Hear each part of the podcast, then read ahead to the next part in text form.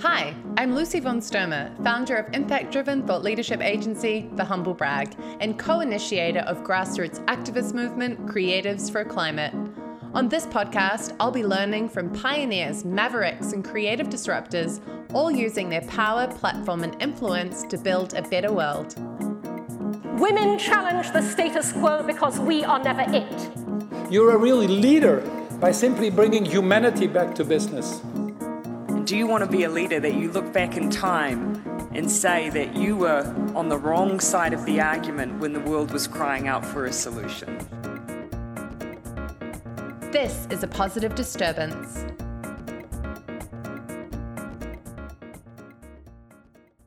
Hi, everybody. I'm really excited to share with you my first episode of A Positive Disturbance. And I've got to warn you, it's a little bit chaotic. This conversation was recorded over Instagram Live, but I've had so many requests from people who wanted to engage in this topic that I'm re releasing it as my first podcast. So here it is after some difficulty logging in. Mark Ank, brand activist at Native Circles and one of my key collaborators at Creatives for Climate, join me to explore the topic systems change and what this means for business. Yes, it's working. Hey, Mark. Unbelievable. I'm so glad that you got to like see and meet Jillian, my awesome impact intern. Yeah, yeah, yeah. I actually probably that conversation was a lot more interesting. I loved it actually. Not at all. Not at all. I mean, hi. Thanks, Stella. Um, so where to start with systems change? What the hell is systems change? Picture for me. What is systems change? Uh, well, I think basically it's underneath behavior is a system, and um, and that system is is most of the times invisible, but is so ingrained in everyone's habits. Yeah. And in every and in the whole system, the whole construction of it, that that should change to be able to to make like uh, a leap towards something else, if you would want that it's kind of like the idea that you have to start from a white page, like a blank start, a new beginning, rather than tweaks to business as usual. Exactly. exactly. But is it like, are we talking about the end of capitalism? Like, like painted, like, I don't, what are we expecting from systems change? Or is it just more that people will reprioritize certain things in society, that brands will become more purpose driven, that that brands will become the custodians and caregivers that we expect now, or um, that governments will have a different role to play? What can we hope for or imagine? Uh, that's a really hard, hard question like to answer. I can have these conversations. Yeah, yeah, yeah. Maybe not so but, publicly. But, but it, it, it is a quite hard uh, question to uh, to answer. But I, I feel that the real system change is a, a change in, in kind of connection to i think we've separated ourselves and put everything into models and into rational stuff. And by that we're able to almost kind of be impersonal to it. Yeah. And that's what's causing the problems that we're facing right now i think. Even corona is yeah. part of that connection crisis. Even the climate crisis is part of that connection crisis. Yeah so it, it's really weird because everyone's been saying like um, the people who dream another world are the naive ones. But i think it's quite naive to think that you know to keep on going the way we we're going yeah. uh, is gonna take us to somewhere else or to a better place. I mean it, it's really clear that we've hit a wall and that this this system doesn't work. No I'm just looking for a quote. I read a quote today which said something like, the people that are hoping to go back to normal, exactly as you say, you know, like normal was not sustainable, it wasn't good for us. And I think you touched on something really interesting, which is that we can be almost impersonal. And I know that for me, building a purpose driven business and being involved with communities like Creatives for Climate has meant that I can bring my full self to everything I do. Right. And actually, it's such an empowering feeling. And now that I'm living in this space, I actually forget how disconnected most people are. That they mm-hmm. kind of put on their work hat and their personal values because they have to earn an income, which I totally understand and respect. But isn't it powerful when you can find that connection between what you do and, and what you believe? Absolutely. And even within companies, you know, they're talking about employees and talking about target groups and talking about, which is weird. We're talking about people here in the end. Yeah. So it's the, this whole system is based on abstracting uh, those people and and even other resources as well. Yeah. And and from the, so it's it's not that weird that people come in and they they almost hang themselves uh, somewhere like they would hang a coat somewhere yeah. and then step into their role into the company. Yeah. Uh, and a lot of people are not that happy about that, I think, but yeah. don't change it because that's the system. So that's the disconnection crisis, I guess you're talking about. Yeah, absolutely. Yeah.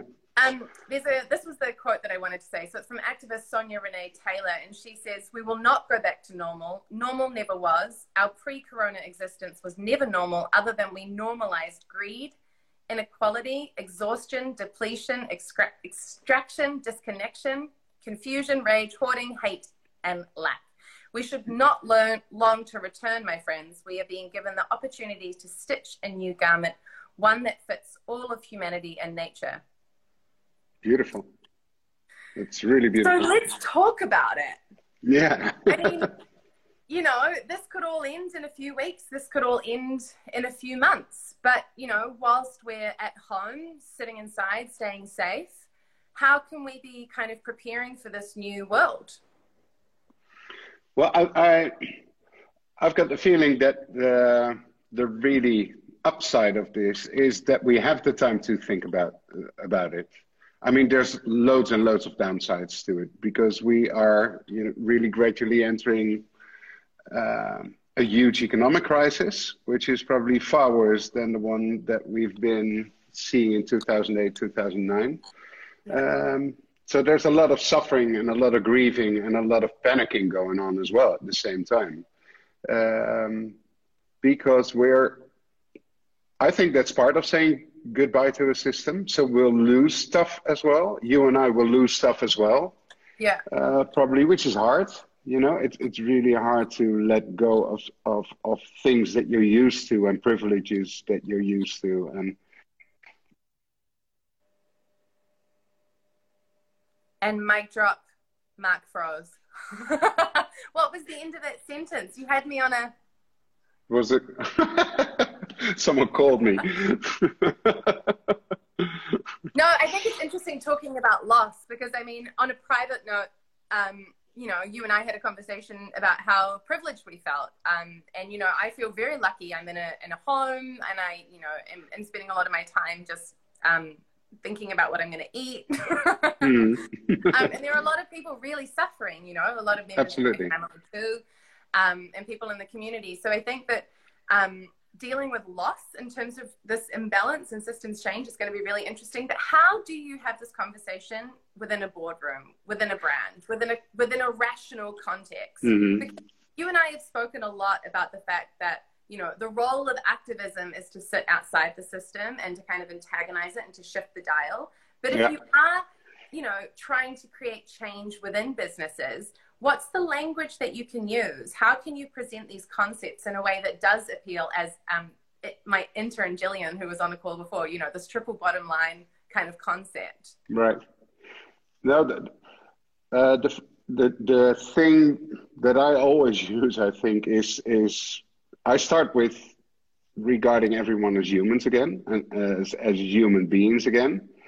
Uh, even within a boardroom, yeah. Uh, most people don't see the other ones as human beings anymore. They're colleagues or they're bloody idiots who don't agree with them or they're, you know, something else.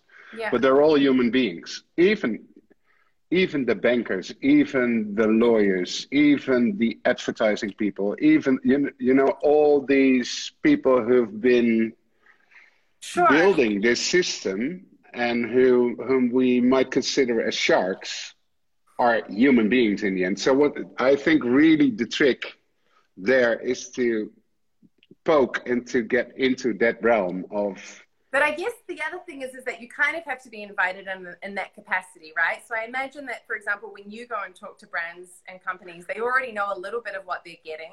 Whereas, you know, if you are a young change maker like Jillian, um, and you are wanting to start to have that conversation, you do need a kind of like rational framework, let's say the business case, to be able to present these concepts. So, what? Yeah, true. What is the business case? Is there the business case for this? Yeah, the, the, the business case is health. The business health. Health. The business okay. case.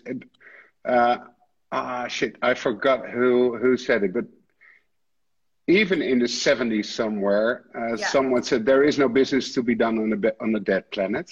I yeah. forgot his name, but he's a uh, he's he became a great activist from in California somewhere.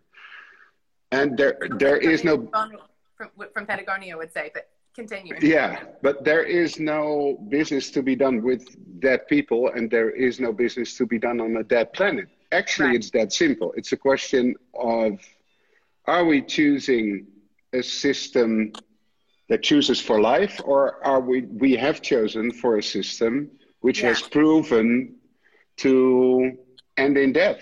Basically. So what you're talking about is burnout, essentially. So the, the rational conversations that you can go in and is having, you know, if we can rethink the way that we operate in a business, it will be a healthier business and you'll have mm-hmm. healthier people. Mm-hmm. And happier people and happier people. Which means more motivated people and more productive people in the end, because they're, um, you know, the, the people who can be themselves at work and while working yeah. and who are happy doing that are yeah. the ones the ones that are most productive as well. Now you're gone, by the way. Oh, thank you. Where are you? Where are you? literally like the most chaotic Instagram life. Um, it's interesting. I mean, I know that when we go in and have conversations with um, brands and agencies, you know, we talk about changing consumer expectations. We talk about, um, you know, the reputation of business leaders and the brand reputation that they're trying to build. Um, so, you know, you need to have these kind of like, obviously the business case ready, but I do think that people are ready for a new kind of business and a new kind yeah, of leadership. Um, so, do you have any examples of um, brands that have got it right, or leaders that are really pushing for systems change, either within or without or outside of the system? mm, mm. Uh, yeah, the, well, the clear example still is Patagonia. Yeah, uh, I think I've in what is it more than 35 years of being a consultant to large companies and small companies. I've never met a company that is this consistent in um, in being good, basically. In, in yeah, and and still they're a business, um, and they're a successful business. Yeah, but they are driven by their mission and by their belief in the goodness of humanity as well. If I've, I didn't meet any assholes yet within Patagonia. Um, they have a good HR asshole filter. Yeah, yeah, they absolutely do. I think uh, it's interesting because if you talk to Alex Weller, the marketing director at Patagonia, he also won't shy away from the fact that it is a competitive advantage for them. Yeah, it not is. That it happens to be, and not that it's strategic or manipulative or any of these sorts of things. You know, when they do do a grand action, consumers do reward them, and that's just to go to show that this landscape truly is changing. Absolutely. Um, but it is interesting, right? So if if we have less trust than ever in governments and traditional institutions to be able to respond to the major issues of our time, if businesses are the ones to be the most agile at the forefront, mm-hmm. um, do we really want a shoe brand being um, our guardian, for example? Like yesterday, Vivo Barefoot released this amazing new podcast on regeneration, and I was really inspired by it. Um, but then it got me thinking, like, is it really that normal and healthy that we expect a shoe brand to really stand up to protect us in society? It's a shoe brand. So, mm. like, what mm. are the mm. limits of brand purpose? You know, um, could we expect more from governments, for example, instead? We should, I think, and and um, there are limits to uh, to brands being purposeful. Yeah. And I think the example you just mentioned shows how thin that line is in a, in a way. Yeah, is it, what do we want from brands anymore? But and is it relevant to the brands? Is it relevant to the point yeah. of view of the brands? Is yeah. it you know, for an, an, another example, which is a small brand, is Original Beans chocolate brand. Yeah. They've been right from the beginning. Philipp Kauffmann, who's who's the founder of the company, right from the beginning, they've they've really gone into the regenerative movement. They work together with indigenous tribes to do their yields. They've, but it's part of their system. It's ingrained in right. what they do. I it's think not... for me, what I would expect from a shoe brand is that they have a really ethical and sustainable supply chain. Mm-hmm. You know, like that's the role that I would see them playing. Yeah. Like, it's interesting when brands go and suddenly become the voice of all reason or activism. Well, it doesn't matter. There's a Lisa. Is that yeah? That is yeah, Lisa. Lisa do you think the fact that Patagonia is privately held makes them able to change the system more? Yes. Um, actually, I've, I've been having conversations with people and who were long-time employees within Patagonia. Like, why isn't Patagonia uh, a cooperative, for example? Yeah. For the employees, which is a deliberate decision by the founders, by Yvon Chouinard, who said, I will never dilute the vision and mission of this company. And at the moment that I'll start distribute, uh, distributing shares, I'll lose that control. So yes, one, it's uh, they do have more liberties uh, due to the fact that they're privately owned. Yeah. And not even privately owned, that's controlled by one family. Uh, basically, you raised a really interesting point around leadership you know do we envisage this sort of like utopic everybody has a say um, deliberative democracy type uh, structures? Or you know do we really need these leaders with strong vision? And sometimes that means control. Mm-hmm. Mm-hmm. what do you think about that? I mean i know that you and i have both dabbled in extinction rebellion and now you know are working with in creatives for climate and we have had lots of conversations around this. Absolutely. No and, and i do feel that every organization needs the spirit of a strong leader in a way, which means someone with the vision, someone with also with the resilience and the grit actually to keep on doing it. Yeah. Uh, because a lot of the time it goes against like every reason and every normality to do this type of stuff, and you'll need someone to just keep pushing and pushing and pushing. So I'm I'm I'm a, in big favor of unreason uh, or uh, not being reasonable all the time. I think to be reasonable all the time also means to compromise on a lot of stuff, and you do need unreasonable people to reach unreasonable goals. In a sense. Yeah, definitely. I think especially when you know coronavirus first hit, I was also looking for those voices. I mean, who can lead me now? Whose thoughts mm. inspire me? Who's doing it right? Who's offering a framework to understand things? I think people like Naomi Klein was somebody that I really kind of gravitated towards to go, okay, how sense making? How do I make sense of this? Right. Who are the people that you go to for those sources of leadership? Oh, a, a, a, lot of different people. Actually, the cat is coming. Do you hear the cat? The cat is coming in. I go to my cat and go to my dog. uh, probably no, go to Mother Nature.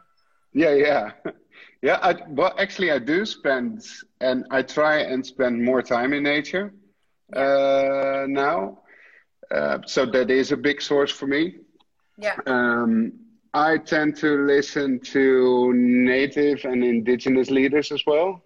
Yeah. Um, then there's people like Charles Eisenstein, like Daniel Christian Wahl. Like, um, man, there are so many people doing great stuff and thinking of great stuff at the moment because I'm you know, at the moment that I'm mentioning some, I'm thinking, whoa, I'm missing a thousand right now. There are so many voices. What, and, and what do you think is the if?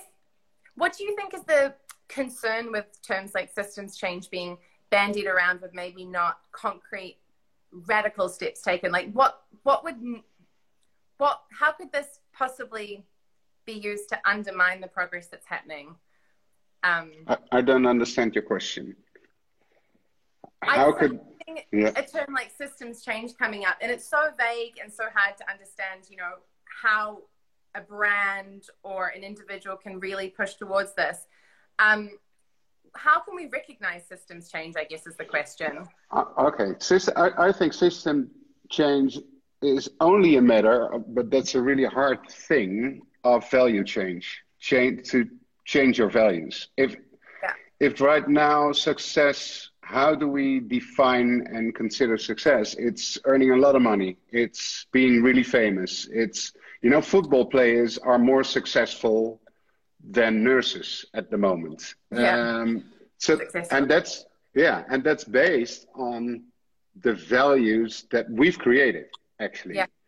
Yeah. Um, and I, I do think that we will shift or that we are shifting from valuing having to valuing being in a way and um, and to coming from in, in terms of business from winner takes all to winner takes care to a different type of company to a company and and forms of organizations that are more heart led um, which doesn't mean that they're softies or hippies or whatever. And even if they are, Yeah. uh, you know, they, they could still be successful and do great stuff. I had this really weird moment last year where this successful entrepreneur invited me to her house to kind of show me, like, this is what I've created for myself. You could have it too. Um, Mhm. Wouldn't you like a bigger house, Lucy? Wouldn't you like more money? And I felt like she, who was a different generation, wasn't taking seriously my commitment to impact. That actually, what I'm motivated by is not having more stuff, but doing, you know, work that I really um, believe in, or amplifying voices that I believe are worthy. And I do think Right. this is a could be a bit. You're, you're probably an elder millennial. and that's, you know, it's a bit of a cliche to say that millennials have different values, but I've certainly found in my lifetime that that is true. It is true, I think. Okay, But- we see some brilliant questions coming up here. Okay. Um, Lisa asked another great question. Would challenging GDP take a big role? I'll hand it Mhm. over to Mark. Mm, absolutely, I think. Absolutely. And we're Uh, seeing it happen more and more, right? Like governments standing up and saying we're going to measure in well-being and not just GDP. Absolutely. And as long as measuring for us, and that will probably be uh, a, a standard for quite a long time, but as long as we do that, Yeah, um, then measuring what do we measure? Is it GDP? Is it, is it only figures, or Yeah. is it happiness as well? And I just feel so lucky to live in a country like the Netherlands where I do feel like my social security and my well-being is prioritized. I read an article this week where um, I think it was the mayor of Texas was um, really angry about the coronavirus restrictions that were put in place and saying, you know, there are other priorities other than saving lives. And it's just kind of like I often do look to the US and I think, oh, it's so, it's so hard for people living in an environment where capital and profit is valued above all other things. Absolutely, but even even in um, uh, nearly every Friday afternoon, I'm in the founders call, which is uh, it's a call of about fifty to sixty people worldwide who are founders of their companies, and you can. I think it was two weeks ago. Which it was really heartbreaking. Where this lady, great entrepreneur, uh, she's having uh, a- like a an online spiritual uh, thing going in in New York. She's got five yoga schools. She's got more than 120 people working for her. She's doing really great, but she's built this whole company from her heart. So she considers her employees her family as well. Yeah. She had to let go, uh, which means fire, Yeah. uh, eight people. Uh, sorry, 80 people uh, two weeks ago. Yeah. And while she was having the conversation with her, this conversation with her employees, Yeah. she heard that one of her employees died of corona. So it's like, and she literally said, like, I know that if I send these people out on the streets, basically, Yeah. And I know they're not insured, or so, most of them are not insured. So Yeah. when they do get sick, they really have a huge problem. So it's, you know, I have, another, I have a question to you related to that, and then let's go to Jillian's great question. But um, Mhm. this trialing of um, universal uh, social security, no, universal in, basic income. Sorry. Yeah, yeah, yeah. Um, which was announced in Spain and has been trialed. Do you think that that could be part of a systems change? Because in this Absolutely. case, those people that were being sent out onto the street would be covered. Yeah, they would be covered. Now, I, the interest, the interesting thing of this time is Yeah. that it opens up an opportunity for these type of ideas, Yeah. which up until now have been way too radical and way Yes. too left and way too progressive, and and suddenly um, this opens a window for these type of ideas. Uh, because you know, could you have imagined a country like Spain considering universal basic income even two months ago? does make a lot of sense though, doesn't it? I mean, It you know, I certainly have experienced myself. I am fully aware that I'm able to be so idealistic and radical and purpose driven because, you know, I have my basic needs covered or secured. Mhm, every mhm. Um, and I think that we shouldn't take away from the people that are, you know, concerned with building their own security in life because that's perfectly valid. But, you know, what would universal basic income provide us in terms of a, healthy and prosperous society? Yeah, Um, it's a very legitimate idea, I think. Jillian's got another question. So, how do we change our values? I wonder if that's on an individual or a more professional or business oriented perspective. But is it having conversations? Who is facilitating that conversation? How do you change values? So many questions. Hmm. I can only uh, speak from my own experience. Yeah. Uh, uh, I think I've, to everyone, it's everyone is different. So to every everyone's got different triggers, I think, and different ways of moving moving towards changing your values. To me, it started on a bench in a park near Cambridge with an old Native American chief um, who who had we had a chat. Literally, it it felt like a chat with an old man. He was in his seventies, and uh, like you know, one of the least impressive people I've ever met. Really soft spoken, really not with any goal or or whatsoever. And we just had the chat. And and only five years later, I think I under I calculated back like my change of values started there at that moment on that bench with that old guy. You describe yourself sometimes as like a former. What would what would be the words that you describe yourself in your former ad life? I'm not sure. How would I describe myself? You just you mentioned to me once like a dropping of ego. Yeah. Uh, um, I think, but that's taken me a couple of years actually. Yeah. Um, so it's not like the dropping of ego, but it is like I, I it is, you know, your the self righteousness and self importance, and that a lot of people, including me, think, and even now, you know, even the work we're doing with Creatives for Climate, Fridays for Future, with Native Circles, I want to make a difference, Yeah. and I want to make impact. So still, um, in that sense, I'm trying to be important, which is, uh, which, is, which in the end we are. But for the right reasons, I guess. Maybe that's because I, I, I know that you've spoken a lot about your career switch from working, you know, within advertising on, on any brand to like making this really conscious decision about working for purpose and impact. So I guess that's kind of what I meant was like a resetting of values. Yeah, right, right.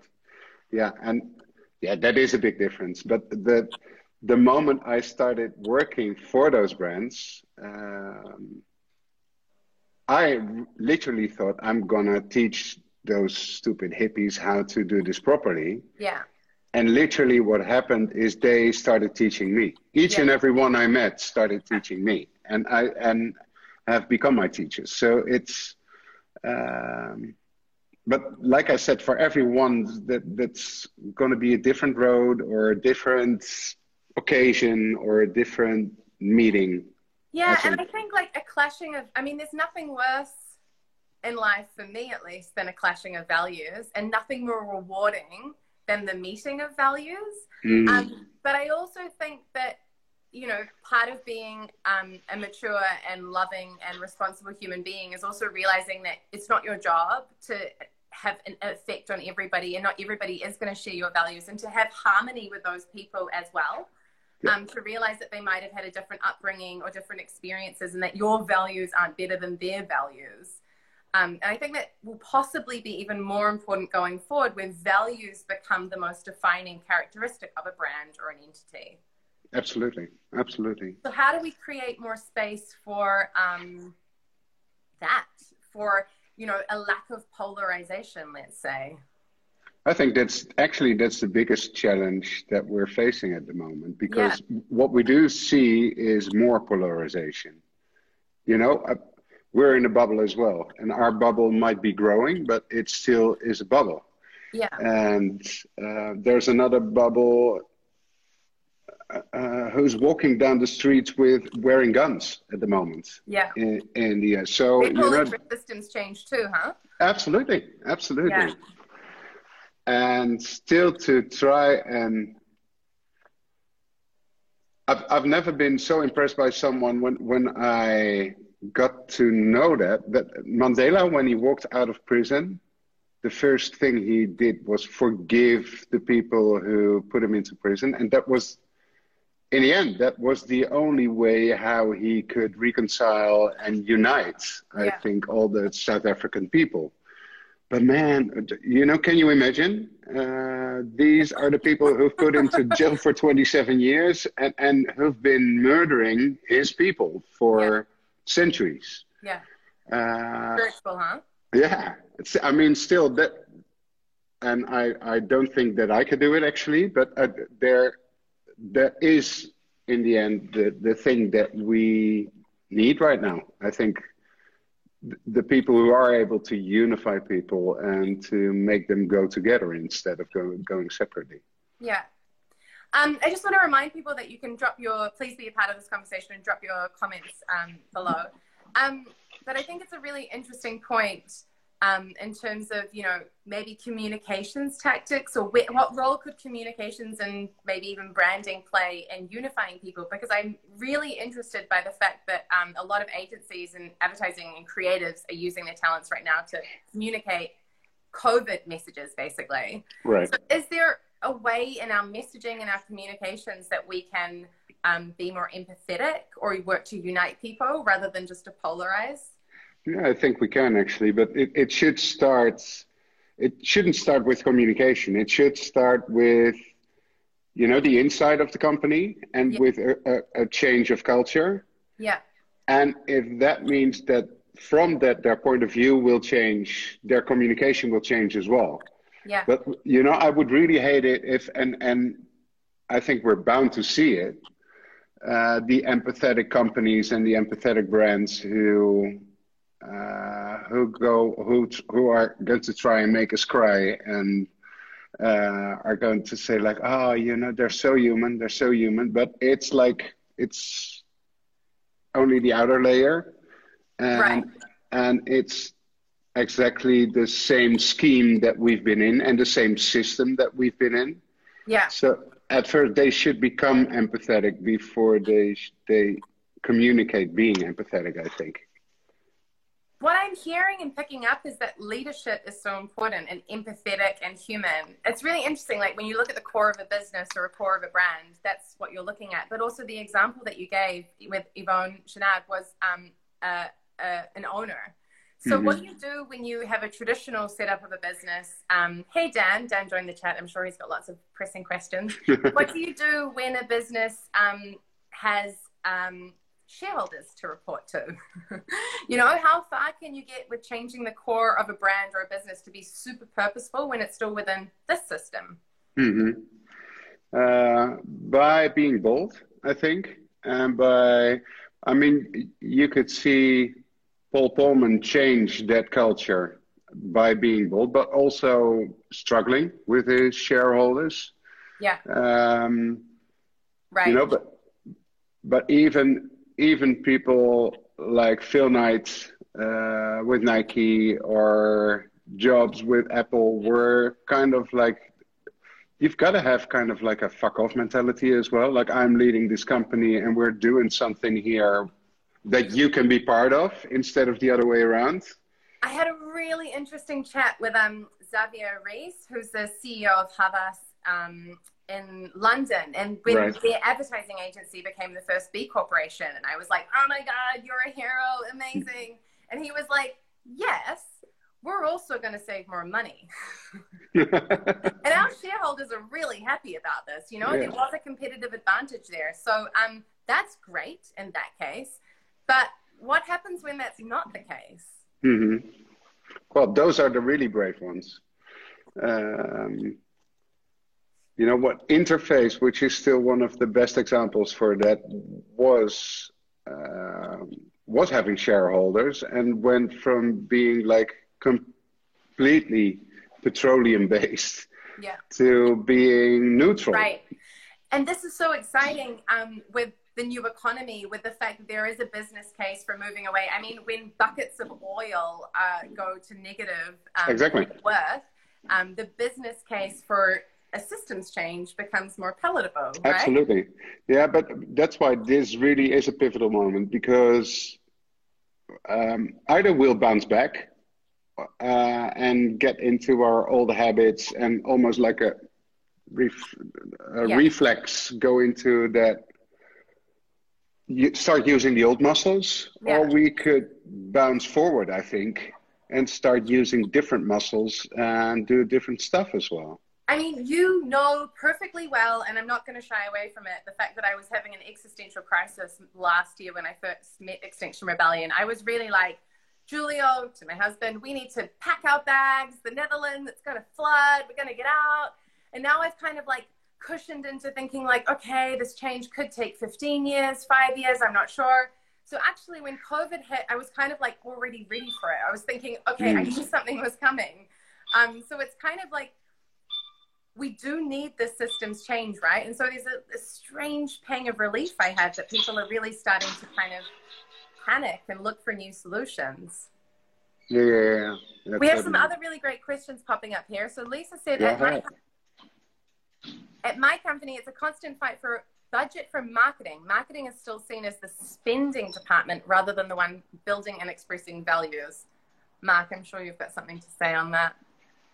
Um, this is is this her own company or clients clients of hers? I imagine it's a company that she's working at. Yeah, I think so. I think so. For a lot of companies, this is the case, yeah. and uh, they are more interested in short-term sales than in long long-term building a personality or a brand. And I, yeah. the only thing I can say is you will not gain trust by focusing on short-term sales, and trust will be one of the most essential competitive advantages that any company can have over the next decade. And that trust can only be earned by being consistent and by being by having integrity and by being patient. Yeah.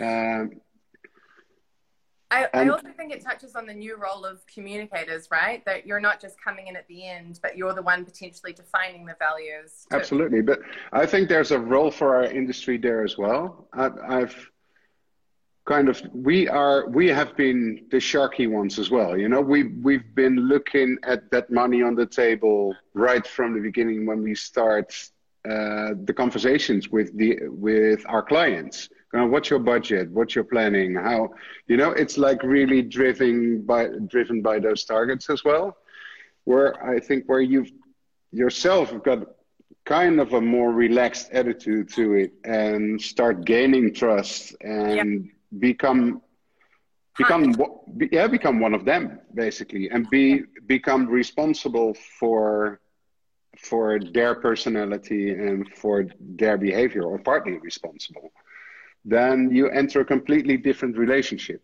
Yeah. Yeah. Interesting. I just watched um, Chris Voss's masterclass on negotiation. a lot of that came up. Very, very useful. Um, yeah, I think it's just like the art of um, connecting with another human being, right? Like you're yeah. not here to necessarily gain something. We're here to work on something. And most people are coming from that place anyway. So it's about your feelings and your how you you know you feel valued.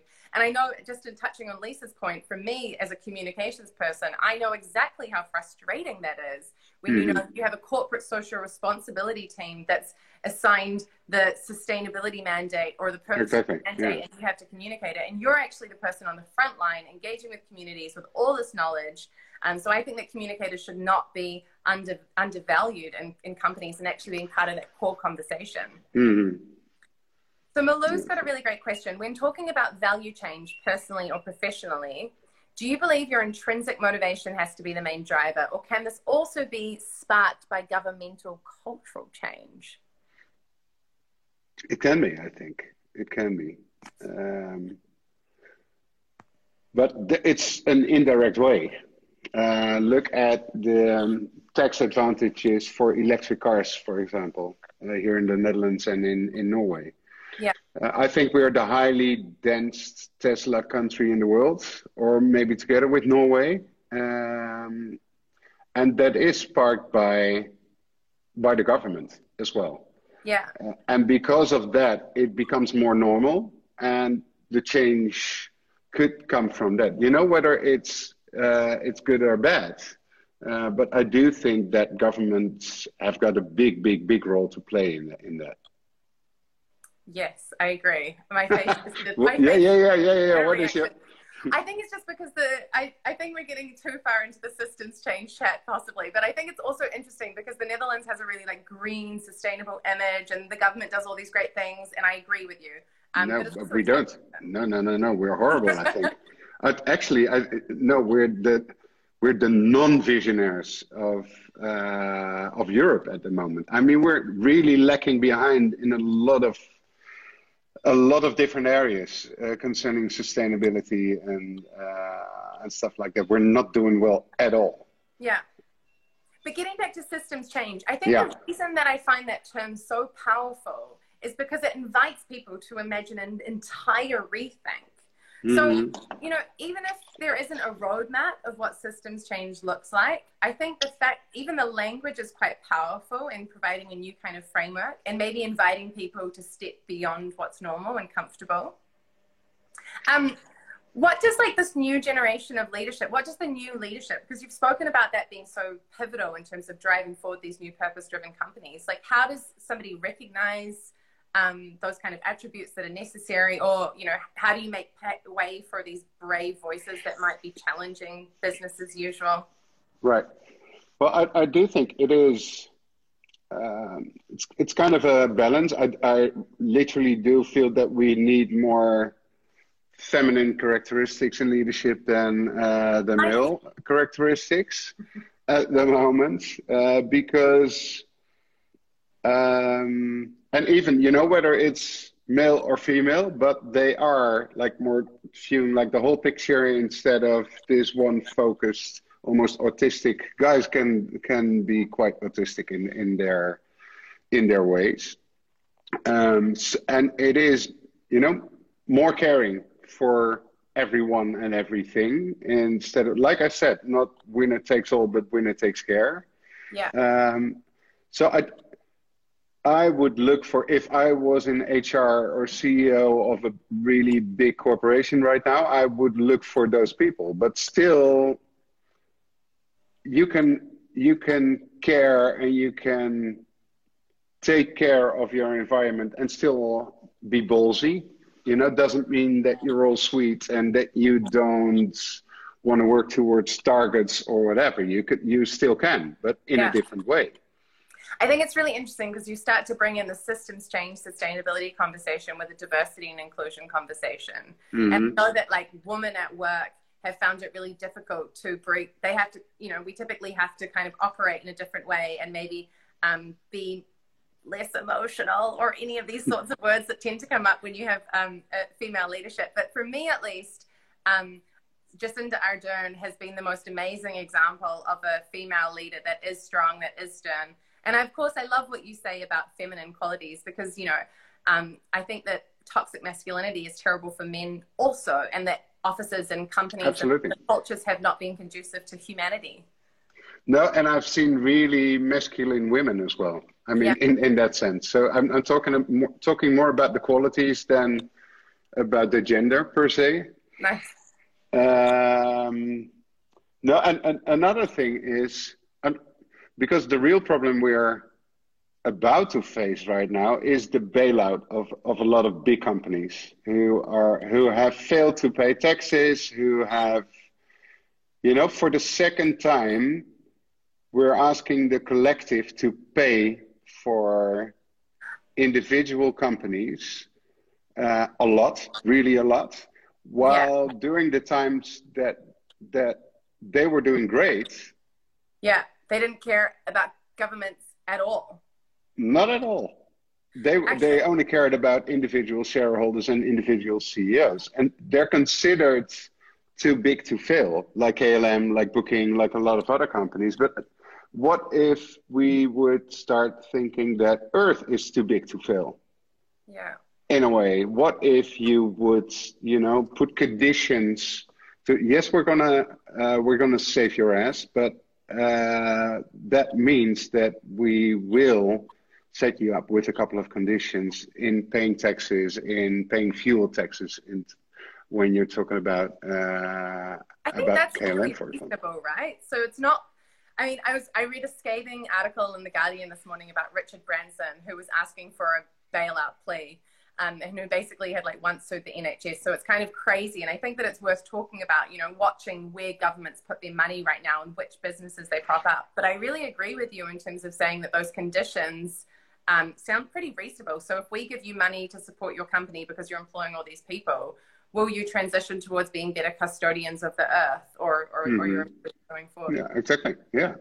Will you show a responsibility? Yeah. I think so, that's the main um, question. Before we wrap up, and I invite anyone to ask a question if you have one there. Um, nice to see David participating. Um, I wanted to ask you if you have any particularly interesting examples that you've seen during COVID of um, businesses being good caretakers, um, or possibly even before COVID, that are kind of pushing towards this new kind of business that we can hope for?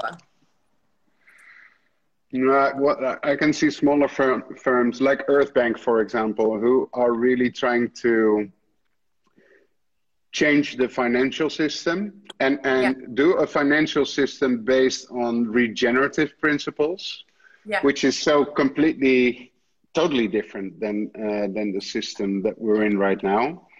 And I, so it's it's not companies. I think what, what is really interesting right now is that grassroots movements are slowly um, showing up in, in the mainstream, like yeah.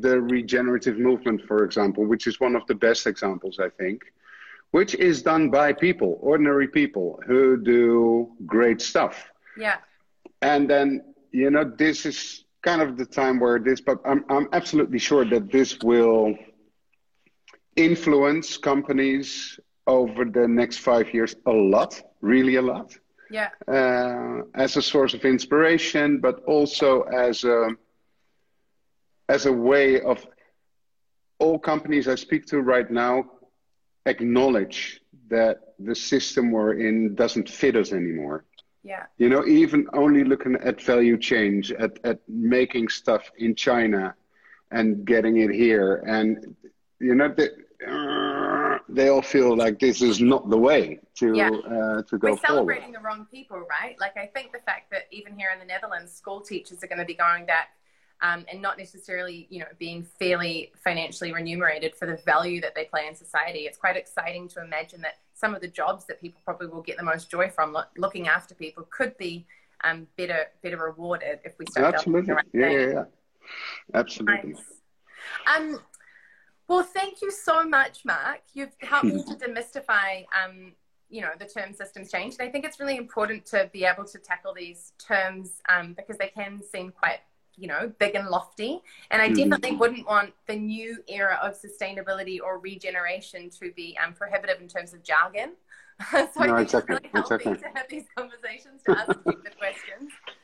Um, and we've got a big role to play. I mean, as narrators, as the people who can build those bridges, I think the only way we're going to see systems change is if there is a new attractive system and we can help build and tell about that attractive system i think which yeah. which is beyond left or right and progressive and conservative and this is a new system um, I love and, that. I, I, agree with you in terms of communications. Um, I think that's what we're trying to do with Creatives for Climate, succeeding or not right now. Um, but you know, painting positive, inviting, loving um, images of what a new uh, possibility could look like rather than criticizing what doesn't work. Because I agree with yeah. you. A lot of people, as you say, just realize the system that we're living in doesn't work for them. But okay, so what's the alternative? Exactly, exactly.